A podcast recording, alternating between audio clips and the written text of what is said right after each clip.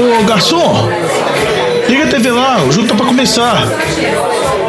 Atenção, Podosfera. Vai começar NFL de Boteco. Bem-vindos a mais um NFL de Boteco, seu podcast preferido sobre futebol americano. Eu sou o Thiago de Melo e hoje temos aqui no nosso boteco Vitor Oliveira. E aí, jovem, todo felizinho, hein? Ah, eu tô feliz demais, o que, que é isso? Faz tempo que eu não vejo meu time pra um Super Bowl. Acho que desde 2013, se eu não me engano, né? Faz, faz menos tempo do que os torcedores de Kansas City. É, isso é verdade. A galera do Cristo aí deve estar muito feliz, além de estar com esse time aí muito interessante. E ainda, né, 50 anos da última vez que teve no Super Bowl. Ganhou, inclusive, né? O 49ers teve em 2013, mas perdeu pro Ravens. Lembro como se fosse ontem. Muito triste. Temos também Alex Reis. Oh, o jovem tá tão feliz, velho, que pela primeira vez ele conseguiu quase estourar ali o gráfico de voz. E inclusive vazou no meu microfone. Isso aí, tô treinando, tô treinando pra ficar melhor que o Diogão. O Diogão que vocês já viram que não tá aqui hoje, né? Porque acabou a mamata do Diogão, teve que voltar a trabalhar, acabou as férias prêmio, aí falou, tô muito agarrado, jovem, não vou poder ir. Falei, olha, que isso, cara? E o compromisso? Eu assim, que compromisso? Você me xingou aí, eu tipo. né? E temos também hoje, direto de Joinville, depois de muito tempo aqui sem gravar com a gente, Luiz Borges. Fala comigo, Tigão. Fala comigo, galera. E aí? Luiz tá aí, né? Viaja muito, mas dessa vez vai conseguir gravar com a gente. Apesar que em breve já vai viajar, né? Falou que vai viajar lá pra China. Cuidado aí, Luiz. Tá- Diz que tá tendo uma doença lá. Tem que ficar. eu vou ter que tomar cuidado aí pra não infectar o público brasileiro quando eu retornar dessa empreitada aí. É isso aí. E uma coisa, eu tenho um motivo pra estar otimista, Vitinho. Não sei se você tá lembrado, mas desde que o NFL de Boteco começou, os nossos membros, assim, do, do podcast, eles têm sido bastante privilegiados. Porque desde que começou a gente teve o Eagles vencendo o Super Bowl, que o Vitinho torce. O Patriots vencendo o Super Bowl, que o Luiz torce. Mas assim, torcedor do Patriots é pra lançar uma árvore e cai cinco. Agora eu não sei se tem mais. mas ainda assim, é, é um time de um, um dos membros aqui do podcast. Quem sabe, né, a gente mantém essa, esse combo aí de times que alguém do podcast torce vencendo o Super Bowl e o 49ers ganha, né? Tô nervoso, É. mas tô otimista. Eu lembro muito bem, Tico, que eu assisti o Super Bowl de 2013 na sua casa, quando o 49ers se sagrou vice-campeão. Então agora, tomara que você tenha uma sorte diferente quando eu estarei longe, não estarei ao seu lado aí pra zicar o seu time. É, foi muito triste, velho. Ver o Ray Lewis lá batendo asa no campo lá. Ó, ó, até arrepio. Mas é isso aí. O programa de hoje, obviamente, a gente tá aqui pra falar sobre essa rodada de campeonato. Foram jogos assim, né? Ao contrário do ano passado, que a rodada, o Championship Round, foram jogos fantásticos, assim, imprevisíveis a- até o final. A gente teve dois jogos que foram, vamos dizer assim, mais tranquilos pro, pros seus times vencedores. né? Não foi aquela coisa até o finalzinho, o placar aberto, né? Dois jogos um pouco é, dominados pelas melhores equipes, ou pelo menos as equipes que se apresentaram melhor ao longo da temporada como um todo, né? Entre os times que jogaram, vamos fazer o review disso. E aí, vamos falar também no programa de hoje sobre dois assuntos bem legais. Primeiro, vamos fazer um, uma prévia aí das surpresas mais agradáveis, né? As melhores surpresas do lado positivo e as maiores decepções da temporada. Falar um pouquinho, né? Essa semana tem Pro Bowl, falar das uma coisa interessante que é algumas mudanças de regras que vão ser testadas lá no, no Pro Bowl. A NFL já usando o Pro Bowl aí de laboratório para algumas coisas, né? Sentir o termômetro. E lógico, vamos falar, mas aí vamos deixar lá pro final, em vez de falar no início aqui. Vamos falar da questão de quem dos ouvintes aí que ganhou o desempate, né? Dos quatro ouvintes que estavam disputando, ganhou o desempate aí do Survivor. E vai gravar com a gente o, o programa de prévia do Super Bowl. A gente lá no final faz encerramento anunciando isso aí. Antes de seguir em frente com o programa, já que o, o Diogão não tá aqui, vou pedir pro Vitinho falar pra vocês como é que faz pra mandar mensagem, interagir com o NFL de Boteco, ficar sabendo do que, que a gente anda aprontando por aí. Que honra. Tomou o lugar do Bom, se Diogão. quiser falar com a gente, pode procurar a gente em qualquer uma das mídias sociais com arroba NFL de Boteco, Boteco com U, que é o jeito certo e mineiro de escrever. Ou então mandar um e-mail pra gente pra nfldeboteco.gmail.com. É isso aí. Lembrando que a NFL de Boteco tá em todas as plataformas de áudio, todos os agregadores de podcast, todos os players, Spotify, inclusive. Até porque, ao agradecer um ouvinte, agora eu não lembro o nome, que falou com a gente que a gente ficou em off ali, né, por alguns dias na última semana no Spotify, teve um problema com o feed, resolvemos rapidinho. A gente tá sempre de olho no feedback de vocês pra melhorar, então não deixe de mandar essa mensagem. Mas vamos em frente com o programa que tem bastante coisa pra gente falar hoje. Ô Fábio Júnior, Todo mundo já chegou traz aquela aí? porçãozinha de batata frita e uma cerveja gelada pra nós. E aí, como sempre, a gente começa pela AFC. E aí tivemos um, um jogo, né, que a gente falou bem da história dessa partida, né? Que era uma questão de se, se Tennessee conseguiria a liderança e aí conseguiria manter essa liderança com o meu relógio. Mas aí se o Chiefs conseguisse uma liderança, como é que o time dos Titans se, se iria se comportar sem poder correr com a bola o tempo todo? Um jogo terminou a vitória 35 a 24 para o time dos Chiefs, apesar que a liderança no início do jogo foi do time dos Titans, né? Abriu 10 a 0, depois chegou a ter 17 a 7 no placar. Mas depois o Chiefs conseguiu passar na frente e aí abriu uma vantagem tranquila e o time dos Titans não soube se comportar. Mas foi um jogo muito interessante, assim, eu acho que não tira, apesar da vitória dos Chiefs, não tira de maneira nenhuma o brilho dessa campanha surpreendente do time dos Titans, né, Vitinho? É, igual você comentou, o jogo começou bem interessante pro time de Tennessee.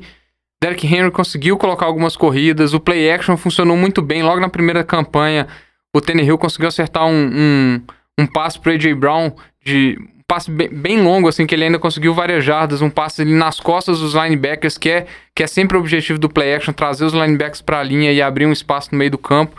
E começou muito bem, o time de Tennessee já com, com 10 a 0 no placar, a gente já tava assim, Ih, esse negócio vai azedar pro time dos Chiefs, Tennessee já vai fazer mais uma vítima. Vitinho, a gente já tinha visto o jogo passado, cara.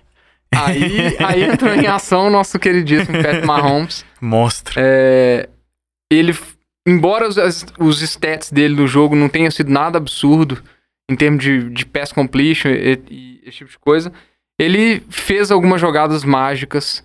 É, foi a segunda vez que ele chega com 300 jardas aéreas e 50 jardas terrestres numa partida de playoffs.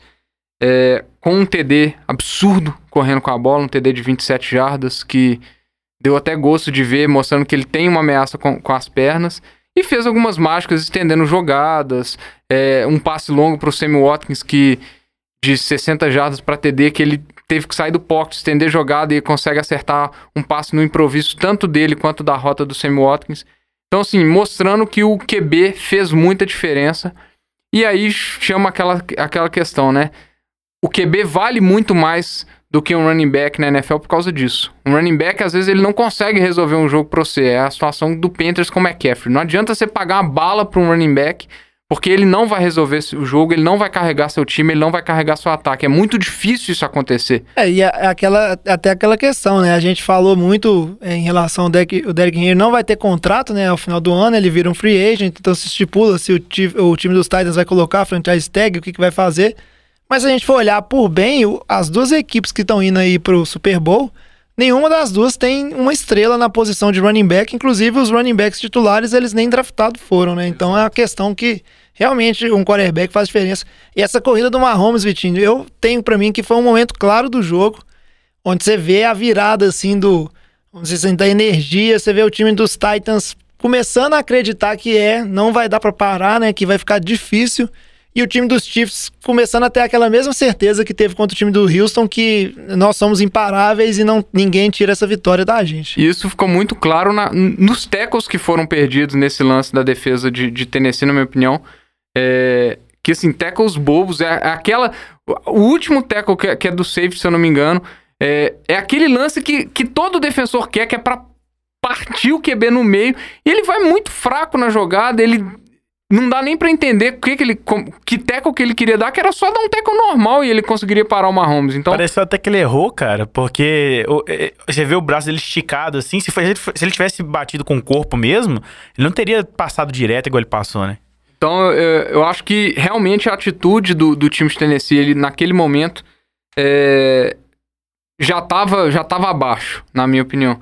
Agora tem um, um, aspecto do jogo que eu queria chamar a atenção, que é a questão da defesa de, Tene de Kansas City. A defesa de Kansas City ela não começou bem o jogo. Ela cedeu as três primeiras campanhas, três, três pontuações para Tennessee. É, e isso eu acho que ela, ela vai ter que acertar isso pro, pro, pro, Super Bowl. A gente vai falar isso muito no próximo programa. Mas depois dessas três primeiras campanhas de Tennessee, ela conseguiu segurar muito bem o jogo terrestre do Derrick Henry, contra o Derrick Henry. O Derrick Henry terminou o jogo com 19 carregados para menos de 70 jardas.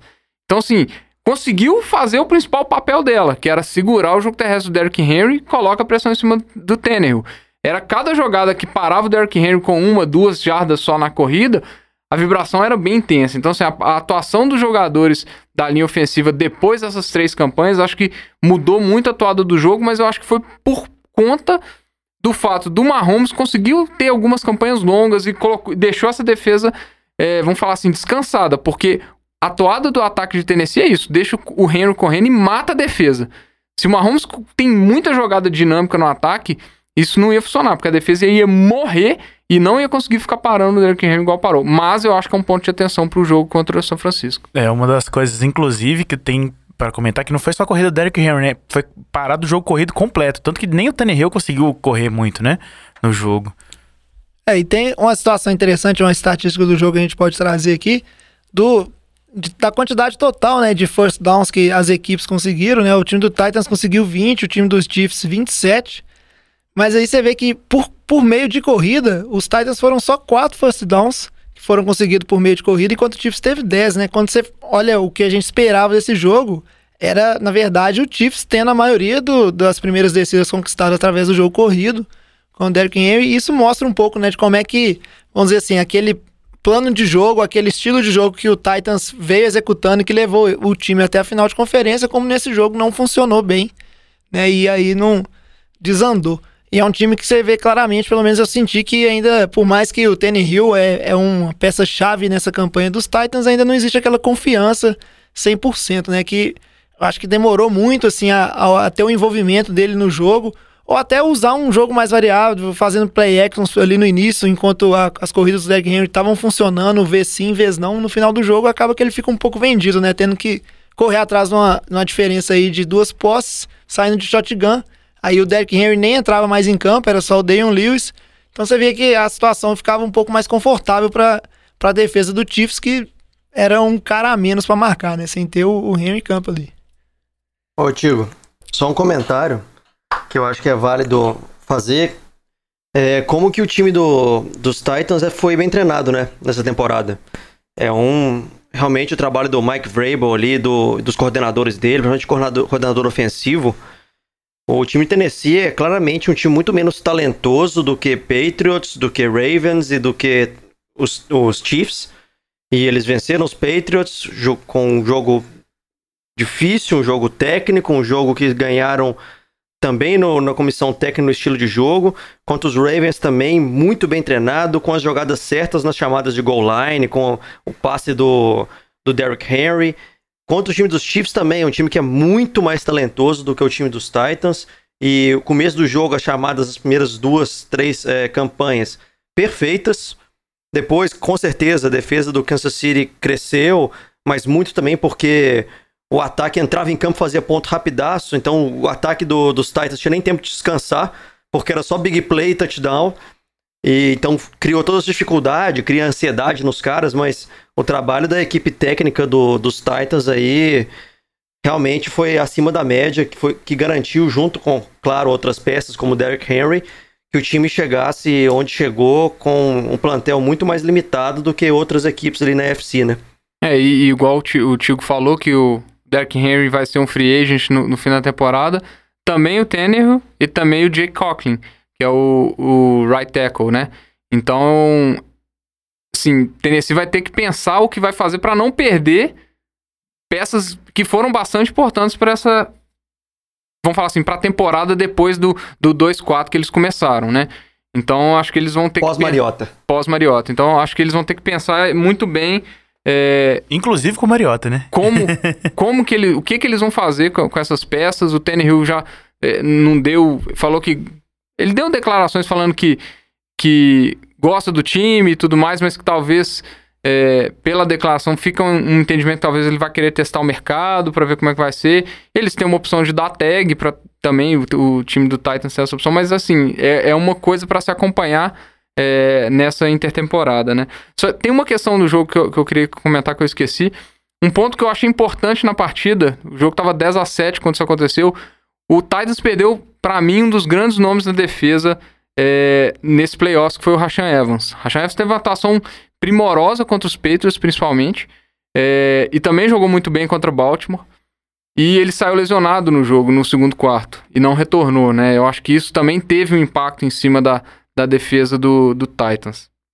É, E é uma questão, assim, vocês falaram dessa questão de, de mercado de testar, eu acho que vai caber. Eu, eu concordo muito com o Luiz, desse, do tanto que esse time é bem treinado. O Mike Vrabel, para mim, é o candidato mais forte aí a ganhar o prêmio de treinador do ano, né, pelo trabalho que ele fez com esse time aí ao longo desses dois anos. Mas é, é serve também para a franquia do Titans repensar um pouco né, o caminho, porque por mais que teve essa, essa corrida surpreendente aí chegando na final de conferência, a gente sabe que o Titans manteve o padrão de terminar a temporada regular 9-7 e conseguir uma vaguinha de playoffs ali, né? Uma, uma, uma seed é, 6 ali, né? No, no finalzinho da temporada, então não dá para dizer assim que foi um time conciso né, e coeso ao longo da temporada toda, com ou sem Mariota, com ou sem Hill.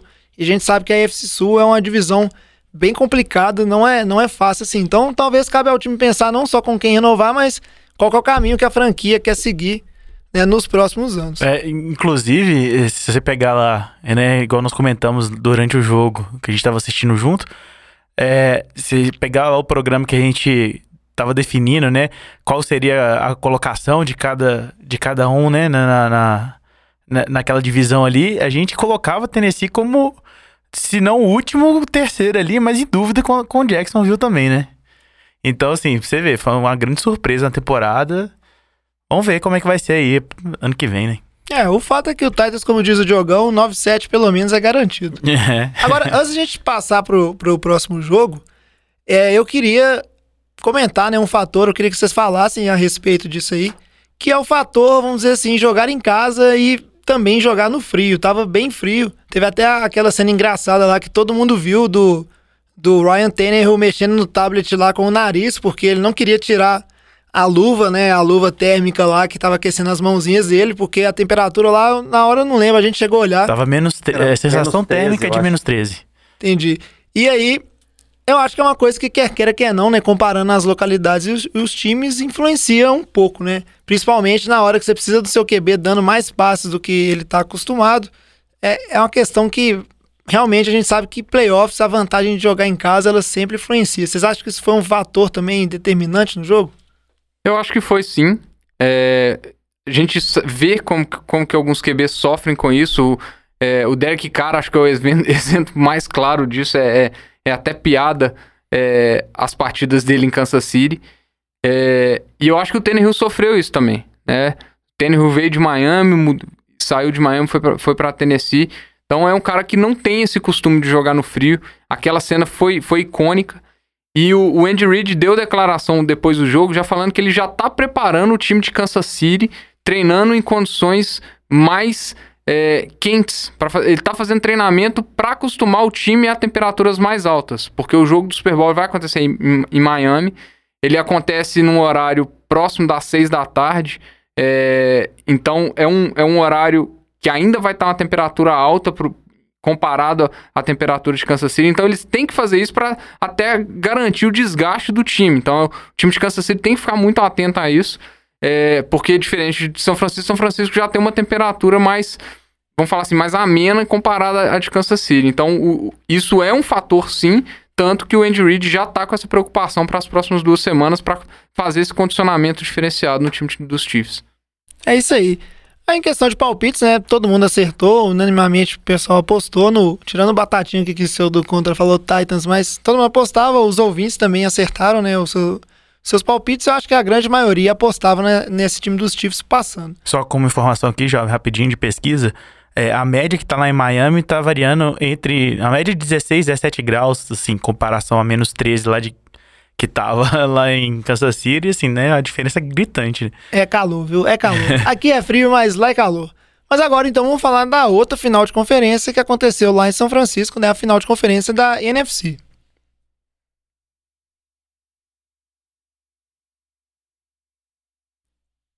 E essa aqui eu vou ficar calado, porque quem vai comentar esse jogo vai ser o Tigo, porque vai desbanjar. vai, vai ficar falar, falando o jogo inteiro. vai pôr o Raheem Mostert no pedestal. Vai eu lá, só queria falar uma coisa antes, porque se pegar o programa passado, eu falei que seriam uma sacolada e foi. Então. é, agora eu fiquei até com vergonha de falar, que eu nem falo tanto do meu time. Sou um cara muito comedido. Mas a verdade é que foi um domínio, realmente é bem similar ao que a gente viu no, no jogo entre as duas equipes lá, se eu não me engano, na semana 13 da temporada regular, né? Acho que terminou Se não me engano, foi 38 a 7, alguma coisa assim. O, o jogo terminou 37 a 20, mas a, a, clara impressão que eu tive é que o time do 49ers deu uma tirada do pé depois da virada do jogo. O que eu não gostei, porque eu comecei a ficar até aflito ali, porque tava muito nervoso na hora do jogo. A gente viu o jogo juntos, né? eu, o Vitinho e o, e o Alex. Né? Foi 37 a 8 o jogo. Na semana 12, inclusive. Mas foi um, um pouco do repeteco daquele jogo. O time do 49ers é, correndo muito bem com a bola. Né? Inclusive, o 49ers chegou a fazer, é, tipo assim, jogar com muita facilidade do é, no jogo. O jogo corrido, o Jimmy G teve um momento que foi comentado até que já fazia mais de uma hora que ele não dava um passe no jogo. Inclusive, ele terminou apenas com é, oito passes tentados, né? Completou seis, 77 jardas. E isso é uma coisa que se você vê uma partida assim que você acha que o QB só tentou oito passes, a primeira coisa que vai assumir, ah, esse time perdeu, né? Ou então o QB machucou e entrou o reserva, né? Que deve ter dado o resto dos passes. Mas a verdade é que quem carregou esse time do 49ers, né, infelizmente a gente teve a lesão do Tevin Coleman, que era o, running back 1, pelo menos no início do jogo. Mas aí a gente teve o Raheem Mostert, o, o running back aí que não foi draftado, que em 29 corridas colocou aí a 220 jardas, 4 touchdowns, com facilidade, bateu o recorde aí, entrou para os livros aí de história da NFL e do 49ers, né? Por esse desempenho. E o time de Green Bay praticamente não teve, não teve chance, assim, depois que o 49ers abriu o placar. Se não me engano, terminou 27 a 0 né, o primeiro tempo. E aí foi só uma questão de administrar. Isso aí estava um pouco dentro do previsto, né? Vamos dizer assim, que a gente comentou muito do, das, vamos dizer assim, das deficiências que o time de Green Bay tinha. E basicamente o que o, o time de 49ers foi, fez foi explorar isso. Explorar a fraqueza contra o jogo corrido e botar duas pessoas o tempo todo no Devanta Adams, tanto que o, vamos dizer assim, a, a grande jogada de passe que a gente teve aí do, do Aaron Rodgers, ela veio em cima de, um, de uma rota aí pro, pro Jimmy Graham, que acabou resultando também num touchdown, que é aquela coisa que a gente tem que falar assim, né? Ainda assim, não é a forma que o Aaron Rodgers gostaria de estar conduzindo esse ataque, mas é uma vitória tranquila, assim. Eu acho que mais um jogo onde, como foi com o Kansas City, onde o favorito, assim, ou a equipe mais bem preparada, mais completa, ganhou. É, foi um jogo que, assim, tem que tirar o chapéu pro, pro Kyle Shanahan. O esquema do, de zone blocking dele funcionou é, muito bem na partida. É, o trabalho que o, que o Kiro. A gente olha os stats do Kiro, ele teve uma recepção no jogo. É, mas o trabalho que ele fez durante a partida inteira, bloqueando ele e o Kyle Yushek, é, é de tirar o chapéu. Assim, o, o jogo terrestre funciona muito bem com a linha e os Tyrens e, e, o, e o fullback abrindo espaço para o Raheem Mostert, que ah, viu espaço, é que eu até comentei isso, a gente comentou isso durante a partida. Ele consegue verticalizar muito bem as corridas. Ele tem uma paciência para ver o, o gap, assim que ele vê o gap, ele consegue verticalizar muito bem a corrida. Então, o, o Kyle Shannon foi de tirar o chapéu. Ele não precisou fazer adaptação é, no, no, no, jogo terrestre. É, cheguei a ver na, na, na mídia depois do jogo que pessoal colocou em xeque se o, se o Garópolo estava lesionado, porque ele saiu um pouco mancando da, da última partida, se ele estava bem fisicamente, não sei o quê. E o Caio Shannon respondeu: Não, eu não mudei porque estava funcionando. É, não vou mudar o estilo do meu jogo com, com o jogo terrestre cavalgando em cima da defesa, né? E aí a gente tem que jogar a bola pro, pro time de, de, de, de Green Bay, que você não pode ter um, uma partida que o ataque terrestre do outro time é, joga 40, tenta 42 carregadas e ainda assim você não consegue parar nenhuma corrida. Então, assim, nem, muitas, muito poucas jogadas com oito jogadores no box, tentando fazer uma, uma pressão maior para jogar o, o, o, jogo para cima do, do. Então, assim, a gente não viu adaptação nenhuma da defesa de, é, de Green Bay na partida. Então, é um ponto bastante negativo. Vai ficar, vai ficar marcado isso. É, para essa defesa que, que foi o alvo da, da, de todo o trabalho de off-season do Packers foi a defesa. E acho que faltou um, um do, do coordenador defensivo nessa partida para conseguir fazer uma adaptação disso. É, pelo menos ter adaptado o, o, jogo em relação a isso. E não vou falar que é uma coisa é, difícil, porque a gente viu várias equipes fazer isso. O próprio Arizona Cardinals foi um time que durante a temporada, na, nos dois jogos, o plano de jogo era basicamente tirar o jogo terrestre dos 49ers e forçar o 49ers a passar, tanto que foram do, dois jogos que o Jimmy teve que passar muitas bolas para o 49ers conseguir pontuar. mas eu concordo com o Vitinha. Parece que Green Bay nem tentar uma adaptação para parar esse jogo corrido ao longo do jogo. Isso foi feito, assim. É uma, é uma coisa que vai ficar ali, é conversas ali pro, pro general manager de Green Bay tentar ter isso aí junto com o seu head coach novato aí para ver como melhorar essa situação. O engraçado é que durante a temporada, né, principalmente no início da temporada, a defesa de Green Bay tava muito boa, né? A defesa tava parando corridas, né? Tava fazendo uma boa cobertura e coisa que você não viu para esse plano de jogo. É, foi bem esquisito mesmo. É, mas eu acho que cai em alguns pontos, assim, a defesa que se destaca contra alguns times mais fracos, ou principalmente o, o, o duo de defensive ends, os, os irmãos Smiths, eles são bons. E eles realmente eles jantam linhas, assim, que estão despreparadas e fazem bastante pressão. Mas era uma deficiência que não foi resolvida. E Green Bay tem um problemão na mão, porque o ataque também é carente de, de talento de peças, e a gente sabe que provavelmente as conversas internas vão envolver melhorar esse ataque e tentar dar condições aí pro Aaron Rodgers, né, conseguir em jogos mais difíceis tentar resolver. Mas aí eu queria jogar na, na pedra aí, queria saber até a opinião do, do Luiz em relação a esse ataque de Green Bay e em relação a Aaron Rodgers. Se realmente, o que o Rodgers a gente fala muito do Tom Brady, o Tom Brady já é um senhor, né? Daqui a pouco ele vai ser o primeiro vovô a, a jogar na liga, porque ele já tá ficando com a idade bem avançada. O Drew Brees a gente já fala da questão do envelhecimento, ele que tá aí com seus 40 anos. Mas o Aaron Rodgers, ele tem 37 anos, se eu não me engano, ou vai fazer 37 anos. Então ele também não tá, vamos dizer assim, no auge é, é, esportivo, pelo menos em relação à idade. E eu queria saber, vocês acham assim, vou jogar a pergunta primeiro pro Luiz, mas é lógico que é para todo mundo debater e dar sua opinião. Em relação ao Aaron Rodgers, a gente vê ainda ele fazer né, lances maravilhosos, como a gente viu no jogo contra o time de Seattle, mas a gente vê nesse jogo, assim, alguns momentos onde parece que ele erra uma leitura, vários passes assim jogadas que poderiam ter funcionado para Green Bay, a bola, o passe foi um pouco atrás, parece que ele sente mais a pressão assim, toma algumas decisões mais rápidas, né? Eu ouvi falar até inclusive que ele tem um combinado com o Matt LeFleur que ele a primeira e segunda descida vai no plano de jogo e aí numa terceira descida se for longo, deixa a critério do Aaron Rodgers fazer as leituras e chamar a jogada. E a gente viu o time de Green Bay com bastante dificuldade assim em situações de é, de terceira descida e alguns erros bobos. Você acha que o Aaron Rodgers a gente já pode contar aí nos QBs que, vamos dizer assim, estão ficando velhinho e tá acabando o primórdio? Será que Green Bay já tem que fazer igual fez com o Brett Favre, já começar a pensar nos anos futuros aí numa sucessão? Olha, não vem de hoje que o Aaron Rodgers tem uma instabilidade considerável, né? Ele, todo mundo sabe que ele é um cara extremamente talentoso, de um nível tipo do Peyton Manning de talento mesmo, assim, com, com os passes e com leituras. Já mostrou isso em vários jogos. Mas tem várias temporadas, até a culpa também do Mike McCarthy antes, mas ele é um cara que não faz a diferença numa temporada como um todo há um bom tempo, né? Green Bay ganhou lá por volta de 2011, no Super Bowl de 2010 para 2011, mas há um bom tempo ele já é um cara que não é ele não carrega o time nas costas. É um cara, não é aquele cara que faz a diferença, principalmente em playoffs, que ele leva o Green Bay, é o cara confiável para momentos difíceis. Ele tem jogos fantásticos, igual o de uma perna só no ano passado, que o Tigo gosta muito de lembrar. Eu acho que uma mas... perna só joga melhor, eu tenho convicção. É, o Batatinha ser, que não gosta. Tivesse, deveria ter machucado ontem, né? Não sei. Mas não é um, mais um QB para mim de top calão. O, os novos QBs que estão chegando na liga hoje são uns que eu preferiria com certeza que jogasse no meu time no lugar do Aaron Rodgers. E esse jogo foi mais um que o time dependia dele e ele não conseguiu entregar. Ele teve jogadas bobas, fumble, interceptação.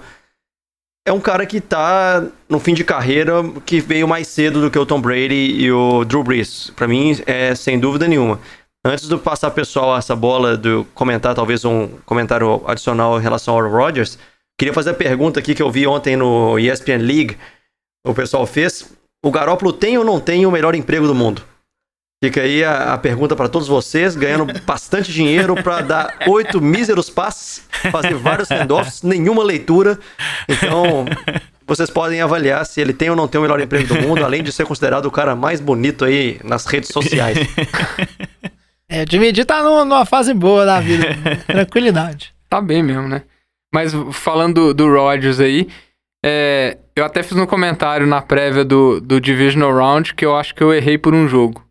É, eu falei lá que, que se, se Green Bay não passasse do Seahawks, seria um jogo que já começaria a questionar o Aaron Rodgers, que falaria que ele não é mais o cara, que se já colocaria perguntas de aposentadoria, e eu acho que eu errei só por um jogo. É, eu, eu, acho assim, igual o Luiz falou, ele. O, o, o jogo desandou muito pro, pro, pro, São Fran pro Green Bay e foi sacramentado nos dois turnovers dele no primeiro tempo. Foi uma interceptação num passe ruim e foi um fumble ridículo no snap. Então, assim, e, a, e aquele fumble ali foi para matar o jogo. Naquela, naquele lance ali, São Francisco pega a bola e, e, e, a, e mata o primeiro tempo num, num 27 a 0. E, então, assim, embora ele tenha lá, ele consegue ter uma recuperação, as três primeiras campanhas do segundo tempo são de TD, tem um passe maravilhoso pro, pro Devanta Adams, ele ainda tem a capacidade de dar um toque na bola, um passe mais alto, aquele, aquele balão que cai certinho no receiver na frente do corner, ele consegue fazer isso, mas ele é uma vez a cada cinco passos que ele tá dando, ele não tem aquela consistência, toda jogada fazer essa, essa coisa. É, eu fiquei. O Tigo ficou nervoso na hora lá, porque o Green Bay tava numa recuperação. Eu até achei que o Green Bay poderia colocar uma pressão no final. Teve uma faltinha lá num, num pass interference no Kiro que foi bem mequetrefe, na minha opinião. Era uma terceira descida. E... É, e eu acho que podia ter dado uma pressão. Faltava acho que quatro minutos só no relógio. Tava duas postes de bola. Acho que era difícil. Acho pouco provável que, que mudaria o resultado do jogo. É, mas assim, não, não, não tem como um QB é, num, numa partida dessa, num, num, num, jogo importante desse, ter um primeiro tempo tão ruim igual o Aaron Rodgers teve. É, e ainda no final, tudo bem que a, última interceptação, acho que. Acho já que nem conta, já, já foi no já, desespero é. total, então não acho que faz diferença. Mas naquele momento de jogo, primeiro tempo, para permitir um time abrir 27 a 0 num jogo de playoffs com uma defesa absurdamente boa que é de São Francisco, é, já mata qualquer chance. Então, assim, eu concordo que as armas ofensivas são muito limitadas, mas eu acho que tem um, um, um quê do, do Aaron Rodgers. Igual o Tião falou, a questão das terceiras descidas. Eles confiavam muito no Aaron Rodgers na intertemporada para ele conseguir desenvolver os talentos de receiver que tem no time, ajudar esses talentos. A temporada não foi boa pro Jerônimo Alisson, não foi boa pro, pro MVS. O Lazard apareceu no final da temporada, mas ainda assim a gente sabe que falta talento. A gente vê os alvos que ele usou nessa partida são alvos de pouco talento. Então, assim, o time é, é os running backs, o Aaron Rodgers e o, e o Devonta Adams, e o Aaron Rodgers agora com essas dúvidas, esses passos errados, esses passos para trás, esses, esses erros que ele não costumava cometer. Então, eu acho que, assim, coloca essa pulga atrás da orelha. Eu acho que não é tão crítico a ponto de a aposentadoria chegou mais cedo. Eu acho que ele ainda tem muito. Ele, eu acho que ele tá muito distante de aposentar quando a gente compara ele com o Drew Brees. Eu acho que não tá nesse nível ainda. Eu acho que ele ainda tem aí três anos tranquilamente no NFL, eu não coloco o Drew Brees. Talvez. Olhe lá um. Eu não consigo imaginar o Drew Brees jogando mais dois anos na, na NFL. É, e eu acho que o Aaron Rodgers não tá assim ainda, mas ele, ele tem que resolver. Eu acho. A, a expressão dele durante o jogo. É, é uma expressão muito apática, na minha opinião. Assim, ele fica com aquela cara ruim. É a famosa cara de bosta, né? Tudo é, que acontece, ele tá com, ele tá com aquela cara de bosta. Eu não vejo ele com aquela liderança de time que, que, que a gente vê muito no Mahomes, por exemplo. A gente não consegue ver isso. E ele não tá correspondendo tecnicamente também. É, então é... aí começa a colocar muitas, muitas interrogações em cima da performance dele para os próximos anos no Já time, parece um, um, pouco aquele cara que talvez é o, é o, estrelismo e etc, mas já enxerga um pouco assim, ah, o, o problema aqui não sou eu, né? O problema é os outros. E eu acho que a, a reflexão que tem que ficar é que o Aaron Rodgers, na minha opinião, acho que na, na, opinião dos meus colegas aqui, ele também é parte do problema de Green Bay, sabe? Sim, ele não é sim. o ele não é, a, tipo assim, ele faz parte da solução, eu concordo com o Vitinho, sabe? A solução não passa por fora do Aaron Rodgers, mas hoje ele é parte do problema e isso aí tá aí para essa comissão técnica, esse time resolver. É, eu, eu ainda acho que tá cedo pro, pro Green Bay chegar e falar assim: ah, não, nós temos que pegar um, um, QB, na, um QB de draft para desenvolver no Aaron Rodgers. Eu acho que não, acho que o Aaron Rodgers ainda tem tempo para jogar. A menos que ele sofra alguma lesão absurda, é, eu acho que ainda dá pro time esperar um, dois anos para draftar um QB para colocar, mas ele tem que começar a corresponder, ele tem que começar a agir, ele tem que conseguir desenvolver as armas que estão colocando para ele, porque a toada do time foi toda essa: ó, nós não vamos investir no ataque, vamos investir tudo que a gente tem na defesa Tem algumas peças que podem ser questionadas, que não foram utilizadas como a gente achou que seria, por exemplo, o, o Amos de Chicago, que acabou ficando como reserva durante grande parte da temporada. É, inclusive no, nos playoffs ele só entrou com, devido a algumas lesões. E, só que eles não investiram absolutamente nada no ataque, contando com isso. Contando assim, ah, é um, é um técnico novo, vai mudar as chamadas, vai ter, tem o Aaron Rodgers, tem, tem receivers novos que vão se desenvolver e acabaram que não teve esse desenvolvimento esperado.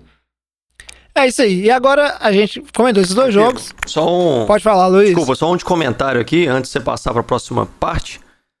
Eu acho que vale a pena a gente é, dar um, só um toque sobre o front seven do, do time do 49ers, né? Impressionante.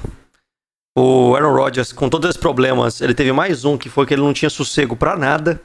O cara não tinha um segundo para pensar e era uma linha ofensiva que era um dos QBs que mais tinham tempo sendo defendido pela linha defensiva durante a temporada regular.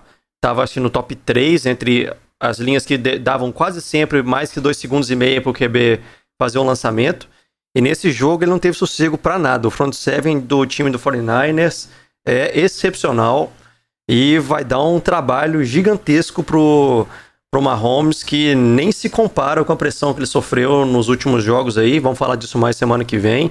Mas comentando sobre o time do Green Bay, esse jogo contra o Green Bay, impressionante a performance do Bolsa e companhia ali. É isso aí, e continue assim. E é um aspecto que tá legal desse Super Bowl, além de ser um Super Bowl entre duas equipes assim fortes, né? Então a gente não corre, eu acho que a gente não corre risco de acontecer igual foi no, nos jogos de, de, campeonato aí, onde a gente teve, teve times claramente dominantes.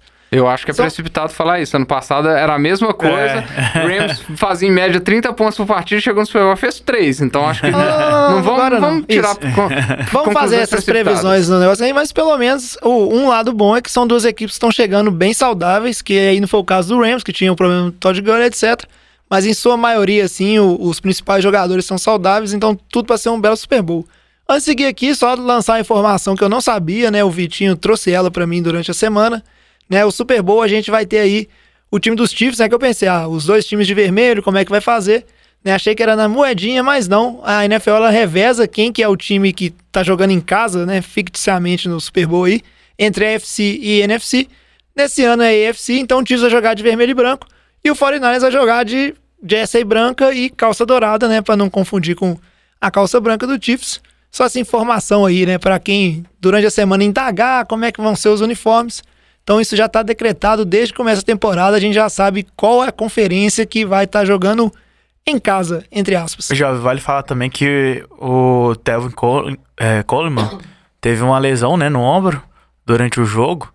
É, foi tentar ganhar aquela jogadinha que ele sempre faz, né? De tentar escorar com o braço para ganhar mais uma, duas jardas ali. E até agora a gente não sabe se ele tá saudável o suficiente para voltar pro Super Bowl. Vamos ter que esperar aí pra sair mais notícias. É isso aí. Agora acabamos de comentar os dois jogos, vamos então fazer aquele bloco assim especial falar dos das surpresas assim, né, as positivas e as negativas, as maiores decepções da temporada. Esse assunto é bom, hein? Merece mais uma cerveja. E aí vamos então começar falando assim do, do que é positivo, do que é bom, né? Em vez de falar de, de coisa ruim, porque coisa ruim é, é bom falar no final, né? Pra meter o, o verbo nos outros.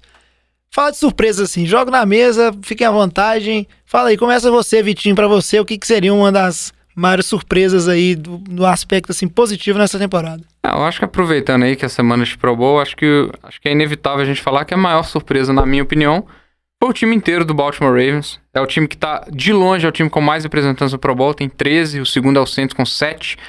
É, e é o time que teve a melhor campanha. Eu acho que se esperava uma boa campanha de Baltimore, mas lá no início da temporada a gente colocava em dúvida se eles seriam um time que iria para os playoffs, brigando com o Browns. Tudo bem que Browns é outra, outra história, mas com o Pittsburgh. Então não era nem certeza. A gente não sabia como seria o Lamar Jackson, não saberia, não sabia falar como que ia comportar os receivers, como o Mark Andrews ia jogar, como a defesa ia jogar sem, sem o, o, o linebacker, o, o CJ Mosley, né?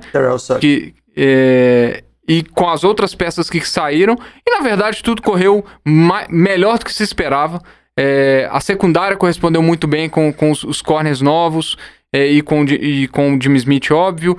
É, Humphrey jogou muito bem como corner, é, como aquele slot corner ali, foi um dos melhores da NFL.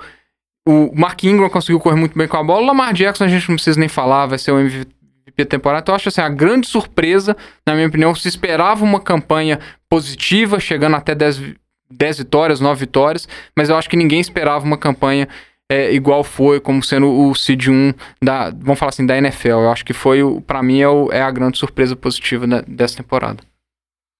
Ô jovem, para mim, a grande surpresa... Daniel Jones. Uh, foi. eu achei que seria pior do que foi. Então foi uma surpresa, sim. É, mas vou seguir que a pauta foi realmente o Ryan Tannehill substituindo o Mariota aí, né? E que foi uma grande surpresa. Ninguém jamais imaginava que ele faria tanta diferença no time e igual ele fez, né? É, fizemos bullying no início da temporada, falando que é, Tennessee tinha pegado um QB reserva que machucava tanto quanto o titular, e aí a gente ia ter ver, ver os dois machucarem durante a temporada e o time ficar sem QB de novo.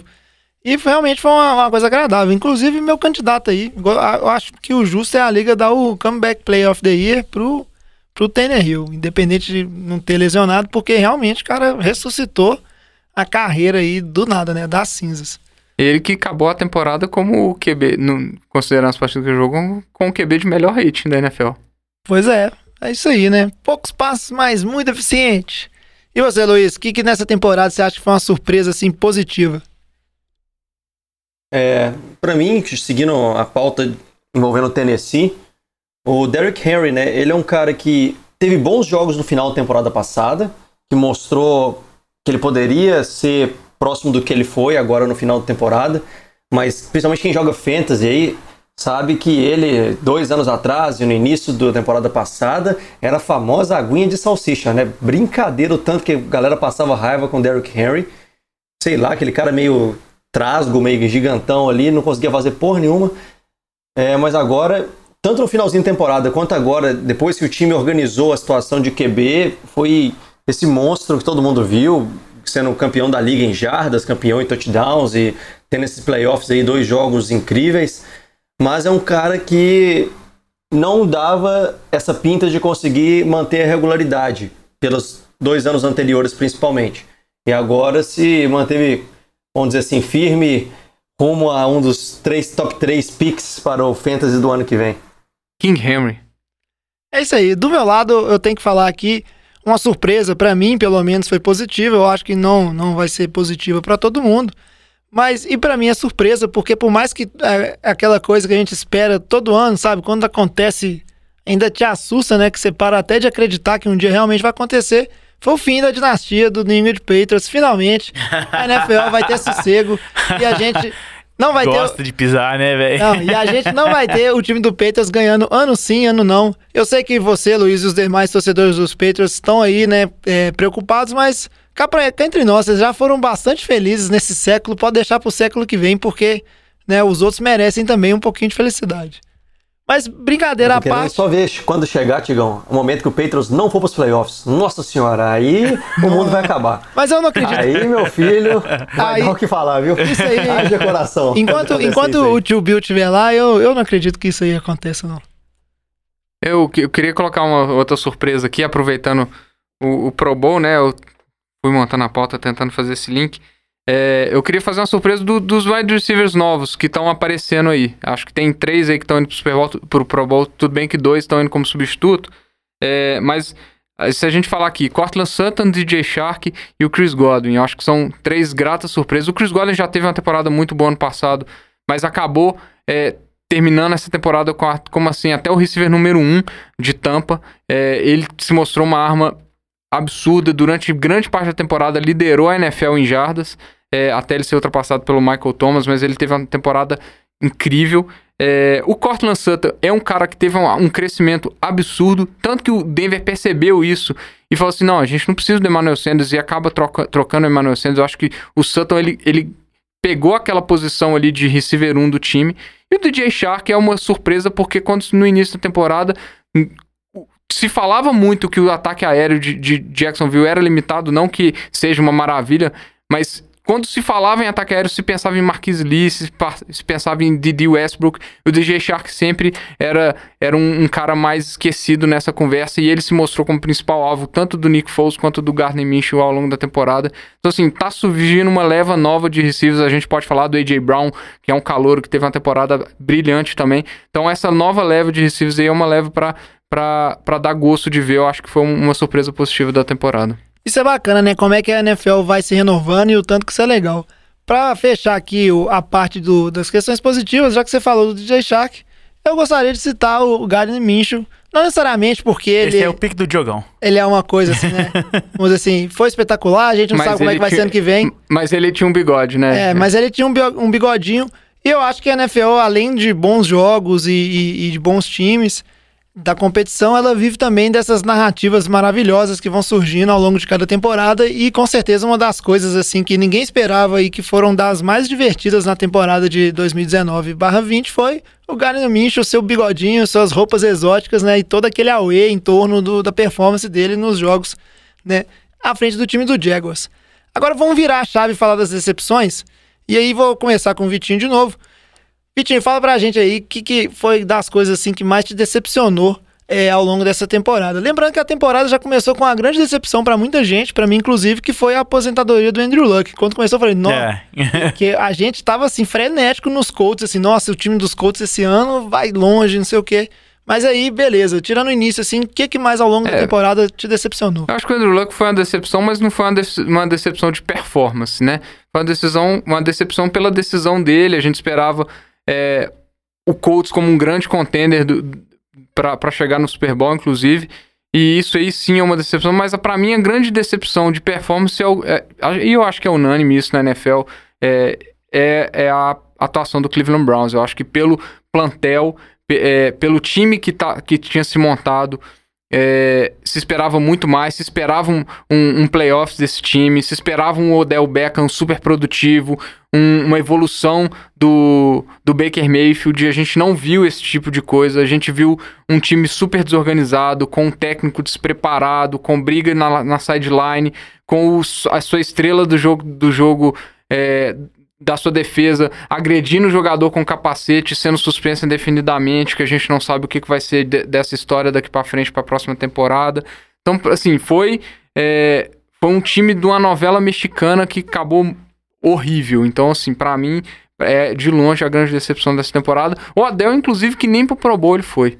É, E o Jarvis Landry foi só por causa da queimada. E como, e, e como é que é uma, é uma coisa assim, né, é decepcionante. Quando parece que o time do Browns, né, que sempre teve tantos problemas, parece que começa a se organizar e vai sair, e aí você tem mais problemas, assim, de comissão, um treinador que fica um ano e é mandado embora, né, o segundo ano seguido ali com um treinador que não, não fica mais de um ano. Pô, Cleveland Browns, vamos dar um jeito aí, né, organizar a casa. Vocês assim não lembram, lembram do- na troca do Adel, aquele, aquele cara que saiu correndo na rua, gritando, que a- foi parado pela polícia lá em Cleveland? À toa. À toa. É. Engraçado que eu tinha no início da temporada, os- acho, acho que foi da Fox, eu não tenho certeza. Colocou 16-0 pra Cleveland. Esse cara tá realmente decepcionado. Pois é, o que mais que vocês tiveram de decepção aí na temporada? Oh, vou seguir na pauta aqui também. É, os Chargers, né? O time do Diogão aí. É, todo mundo, todo ano ele espera, né? Não só ele, como todo mundo espera que o time vai fazer alguma coisa, tem boas peças, né? O, apesar da, daquele início difícil com o. é, como é que é o nome Melvin daquele Gordon. corredor? Melvin Gordon. Melvin Gordon, é, né? De, de se fazendo holdout e tal. Mas vol- mesmo ele voltando, o time não, não deslanchou, nem pros playoffs foi. E assim, grande decepção, né? É, É, e- que- e tive- sofreu muitas lesões também. É, e na a, a questão não é né, nem que também. não foi pros playoffs, né? Terminou, Terminou em em último da divisão, a- atrás, inclusive, do Oakland Raiders, que é um time que tá em franca reconstrução ali. E é uma coisa, né? O, no início da temporada, acho que a gente colocava muita fé nesse time do- dos Chargers. Todo ano a gente coloca, né? Porque é um time que no papel parece muito bom. E ano passado ele ainda chegou no final da temporada regular com condição de ganhar a divisão, né? Destronar o, o, o, o time dos Chiefs. E esse ano foi uma coisa, assim, muito ruim. E a cereja no bolo, assim, vamos dizer dessa temporada decepcionante é a temporada terminar, inclusive, com é, fortes indícios que o Philip Rivers nem vai ser QB desse time no ano que vem, né? Que é uma coisa bem, assim, pô, é, é um fim de uma era. Por mais que o Chargers é um time que não chega longe ou não ganha, o Philip Rivers é tá lá tem muitos anos. Não tem problema não, jovem. Tom Brady tá indo pra lá. Diz que vai, né? Aí pra falar em Tom Brady, Luiz, fala pra gente aí uma coisa nessa temporada que te decepcionou bastante, além do seu time. Meu time não decepcionou, não. caras foram chegar no Não, tô zoando, tô todo, zoando. Todo ano ele tá mal acostumado. Mas é. O que me decepcionou. Não foi que me decepcionou. Ele decepcionou os torcedores deles, que foi o time do Rams, eu acho. Que depois de serem ensinados como jogar uma defesa no Super Bowl, nunca mais o nosso menino Goff teve bolas para jogar. Depois da, daquela surra lá, vamos dizer assim, no caso de defesa contra o ataque, que também o ataque do Patriots fez pouca coisa também, mas enfim. Depois daquilo lá, o Rams nunca conseguiu manter sua performance ofensiva, que foi o seu ponto positivo principal na temporada do ano passado, né? Um time com a média de mais de 30 pontos, esse ano aí um ataque totalmente desconfigurado, mesmo tentando colocar uma carga de trabalho menor pro Todd Gurley para tentar segurar as lesões, possível carga excessiva. O Jared Goff com uma performance muito ruim, os recebedores, é, o Brandon Cooks também fora novamente por concussão, né? Um cara que pra mim não dura na NFL, ele já tem que aposentar logo, senão daqui a pouco ele tá aí com 30 anos de idade aí, com cheio de problema, que tem acho que cinco concussões na carreira. É um time que decepcionou bastante a torcida por chegar ao Super Bowl no ano e no ano seguinte não conseguir nem mesmo se classificar para os playoffs. E é, é outra equipe que desandou, né? E é engraçado, antes eu achava que era bobagem, mas hoje eu acredito na tal ressaca de Super Bowl, porque realmente parece que acontece isso muito. O time vai lá no Super Bowl e perde no ano seguinte. Só não acontece com o Patriots isso, velho. É, mas na moral, velho, o Pedro, se você pegar, se você pega o Tom Brady, isso. É, mas você pegar o Tom Brady e o Bill Belichick, você tem 100 anos de experiência na vida lá. Esses caras não sentem mais nada, não. Entendeu? Tio Bill, primeiro que ele não tem sentimentos, ele já não sente nada. Tem mais do que 100 anos se bobear, viu, O jovem? Tom Brady Porque- aprendeu com ele. Ah, com certeza deve ter mais de 100 anos.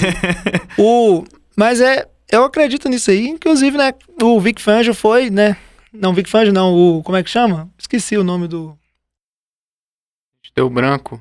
O nome do, do velhinho lá. É, o velhinho coordenador de defesa, inclusive, foi mandado embora. Wade Phillips. Wade Phillips é um time que realmente não deu muita coisa certo, mas aí fica aquela crítica ao Sean McVay, né, a mente ofensiva aí, porque apesar dos pesares, era esperado que esse time do Rams tivesse bons desempenhos ou conseguisse achar formas, né, de, de desempenhar bem. E falar em, em ressaca, né, temos que dizer aí também da ressaca do Atlanta Falcons, que vai Tá durando durando. mais tempo. Eu, cara quase. eu cravei, ó. e estou envergonhado de ter falado lá no início, antes de começar a temporada, que o time do Falcons ia ganhar a divisão, ia longe nessa temporada. Falei isso também. E aí, pô, sacanagem, né? Dan Quinn ficou lá, né? A gente não foi demitido, a gente até cotou ele como um dos treinadores que poderia ser demitido. Mas assim, né, Falcons, tá de sacanagem, né? Tem que arrumar alguma coisa temporada que vem, ou então faz a limpa e começa de novo. Porque a gente tá esperando esse elenco aí que passou contra o Patriots, mas o elenco tá aí, né? Como é que é? Tem que fazer por onde. Posso falar de mais um aqui? Fica à vontade. Pra mim tem uma enorme decepção na temporada, que é o Antônio Brown e a novela Antônio Brown, né? Eu acho que Ridículo. é, é ridículo o papel que ele fez, o que ele fez com, com o time de Oakland, pra mim, é ridículo aquelas novelas de queimadura de pé por, por tanque de criogenia, depois novela do capacete, depois confusão com o Mike Mayo, que a ponto de sair, consegue uma vaguinha no Peitas, dura nada também. Eu acho assim, é, é muito talento desperdiçado. É, depois de, uma- de confusão com o Steelers, conseguiu casa nova, não, não durou nada.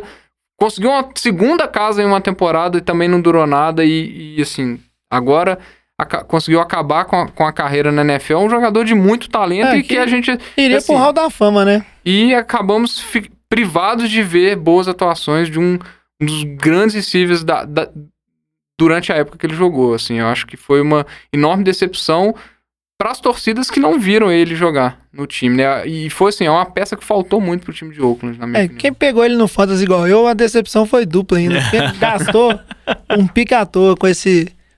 Carinhosamente, vamos falar assim, esse imbecil. Mas o, é uma coisa, eu concordo. É um grande jogador que, inclusive, os jogos onde ele pisou no campo, ele jogou bem ainda, né? Mas o problema é que mal, mal pisou em campo e tá aí, né? Não volta pra NFL nunca mais. Ô, jovem, eu vou puxar aqui que com certeza esse pique aqui é o pique do Diogão. que foi a decepção dessa regra nova de pass interference, que, né, que foi aplicada esse ano, só que não foi aplicada, né? A gente vê aí que, apesar de, de eles terem criado a regra e tal, é só uma confusão só que foi gerada, não funciona direito, então É, ficou bem confuso, né? Inclusive o Vitinho é um dos maiores odiadores dessa regra É. que existe. Todo jogo ele tá lá xingando. E é uma coisa que realmente, né, ficou estranho. É uma coisa que veio pra é, evitar o de acontecer o que aconteceu com o Saints. É, vamos dizer assim, no, E aconteceu de novo é, com o na temporada parada. Aconteceu de novo com o Saints, né? Que foi o lance do, chora. o lance do Cairo Ru- Rudolph lá contra o marcador dele lá, o Williams, que não é o safety, né? É o, é defensive back. E teve lá, né, um contato a mais, uma empurrada para criar separação. Diz que foi revisado, mas assim, e ao longo da temporada inteira, teve momentos onde a regra estava sendo é, mais aplicada, os treinadores desafiavam e era revertido, depois parece que teve uma mudança de orientação e aí não se revertia quase nada. No final, os treinadores já não sabiam mais se valia a pena é, tentar desafiar ou não, porque o critério não estava claro para ninguém. E mesmo em lances onde a revisão é automática, né? Quando a gente fala de touchdown, a gente via que a coisa não funcionava, interferências assim bizonhas em jogadas que não eram revertidas. Então ficou aqui, ficou aquela coisa feia assim, né? Vamos dizer. Eu acho que tudo que a NFL gostaria é que tirar, tirar essa regra e ano que vem, tipo, o pessoal nem lembrar que ele existe. Mas eu ainda acho que é necessário de alguma forma tentar prevenir que lances igual o que aconteceu com o Saints, não dessa temporada, que é um lance mais de futebol, mas ainda da temporada passada, é um absurdo aquilo acontecer e, e não ser revisto, né? Arbit- Arbitragens por arbitragens tem a polêmica aí, né? Que eu vou jogar antes da gente fechar esse bloco, que diz, diz, não sei se é verdade, que marcaram lá que tinha 12 homens em campo pro Titans só porque o Tony Romo falou na transmissão. E os caras lá do- da central de arbitragem em Nova York tava vendo a transmissão e falaram assim: opa, tem 12 homens ali. já." Eu, eu não sei se é verdade, mas a polêmica, assim, tá ficando. Eu, como torcedor, já tô começando a achar um pouco chato essa questão de do tanto que a arbitragem tá tendo um certo protagonismo em algum- alguns lances, ou pelo menos com- enquanto narrativa na temporada, né? Pô, mas jogar com 12 é de boa. O Packers jogou snap essa temporada com 13. não deu nada. e não deu nada. Pois é, mas já que a gente tá falando de mudança de regra, vamos pro nosso bloco de encerramento. Ô, Tigão, Fala comigo. um, um último alfinetada aqui. no Nosso querido Batata, e aproveitar que ele De não graça, tá né? presente, Nem tá aí. mas a- não podemos esquecer da decepção constante que é Trubisky. Depois de já ser uma decepção para todos os torcedores ao Chicago trocar absurdamente para escolher no super, no, nos primeiros rounds ali do draft. Deixando ano passar o passado Mahomes fez e que jogou bem. Pra esse ano jogar mal de novo e deixar todo mundo triste. Então, Batata aí tá decepcionado. Eu não tô. Eu sabia que isso ia acontecer. mas os torcedores do Bears eu tenho certeza que estão aí mais uma vez arrependidos, como já estiveram dois, três anos atrás. É isso aí. E o Trubisky, né, ano passado tava no Pro Bowl, mas esse ano não tá, né? Uma dessas aberrações que acontecem ao longo dos anos. Trubisky no Pro Bowl. É isso aí. Torcedor do Bears deve estar chateado. Mas E, e ano passado ele tirou a fotinha, né? Ele deixou o Watson e Mahomes. Tirou, tirou, tirou. Vai ficar pra história. Isso aí, você pode. Você quer zoar um torcedor do Bears? Procura essa fotinha do Trubisky, deixa o Watson e Mahomes no Pro Bowl. Mostra que o coraçãozinho do torcedor do Bears dói. Eu tenho certeza. Ele pode até fingir que não, mas dói. Lá dentro dói. Agora, tudo que é bom tem que chegar ao fim. Vamos pro encerramento do nosso programa de hoje. Ô galera, nós estamos fechando a cozinha, vocês vão querer mais alguma coisa? Antes de encerrar aqui, eu falei que a gente ia falar do, né, da questão dos empates dos ouvintes, mas já que a gente comentou de Pro Bowl, falou da decepção foi a regra de pass interference, uma coisa que é interessante vai acontecer no Pro Bowl, você aí que tem interesse não deixe de assistir. O jogo em si é bem chato, mas tem lá as brincadeiras, né, os desafios, a queimada que dá pra divertir. Não precisa ver ao vivo também não, você pode ver no YouTube depois. Mas uma coisa vai ser interessante que eu, pelo menos, estou esperando, né, para ver na segunda-feira, entender os impactos, é que a NFL resolveu, né, usar o Pro Bowl para testar algumas mudanças de regras em vez de ficar só na discussão. E aí tem uma muito interessante, né? Quem explica pra gente aí qual que é essa mudança? Luiz, você fala pra gente como é que, que mudança é essa que tá querendo ser testada?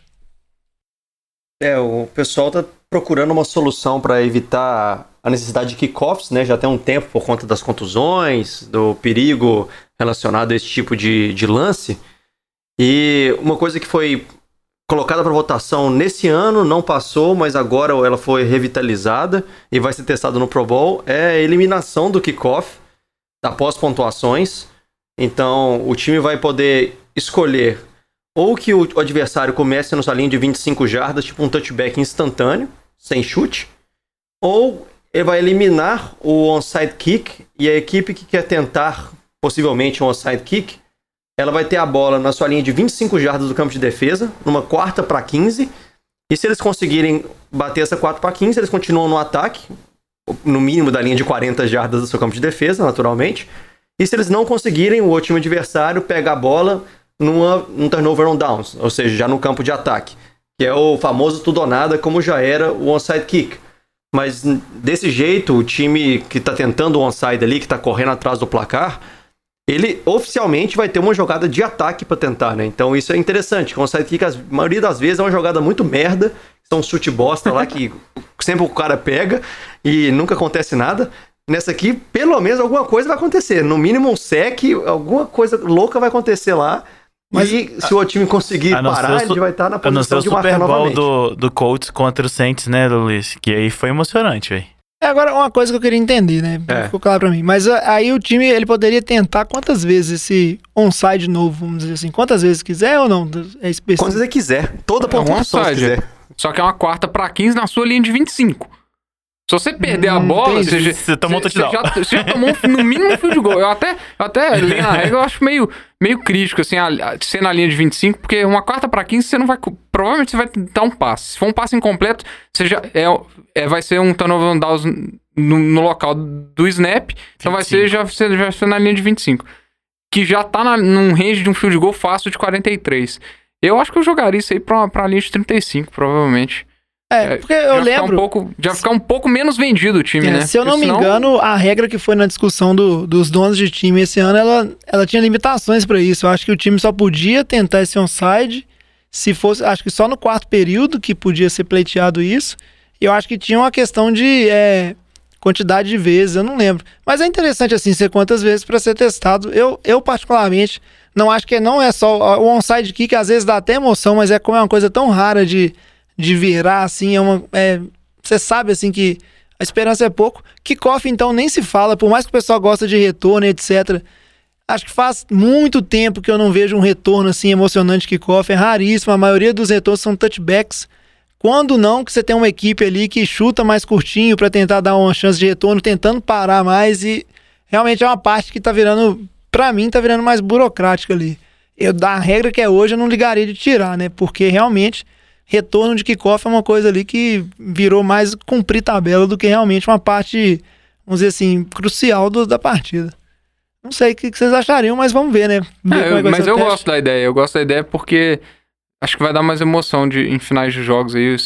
Porque onside a gente Dá mais sabe. chance, né? Depois que mudaram a regra do- da movimentação É. pré- pré-chute, onside é, é, foi, é muito raro. Até aconteceram algumas essa temporada, mas é muito difícil. Dar Não, a chance é muito maior de uma quarta para 15 do que de um onside kick Ah, sem dúvida. Muito sem maior. dúvida, sem dúvida. É, com certeza. E é, é aquilo, né? Os, os times vão ter sua chance aí de fazer o- seus esquemas. Eu acho que pro torcedor em si vai ser, vão ser situações mais emocionantes ali, tanto pro torcedor que tá do lado da defesa, quanto o torcedor que tá do lado do ataque, né? Do time que tá tentando onside.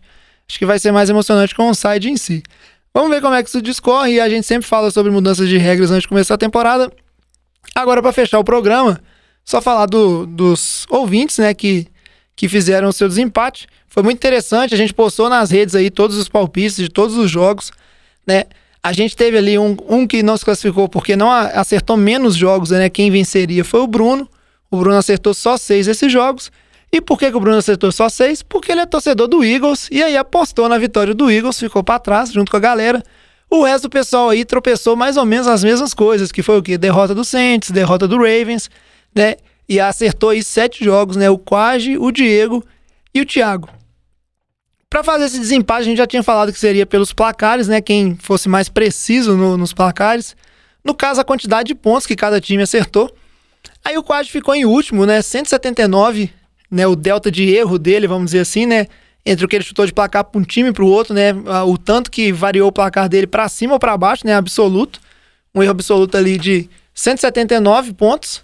E aí a mão pesou justamente no jogo do Saints, né, que é o time do coração dele, que ele falou que o Saints ia fazer 41 pontinhos. Então deu, né, aquele desvio grande em relação aos outros, os outros, os outros ouvintes, né, que apostaram mais apertado.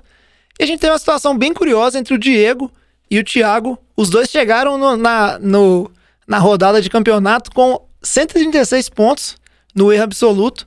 Mas aí a gente teve o Thiago com um desempenho impressionante, onde ele errou só dois placares de dois times. Se eu não me engano, foi a pontuação do Titans e a pontuação é, do, do Green Bay por um ponto. E aí ele terminou com 138 pontos, enquanto o Diego com 146 ali, né, no erro.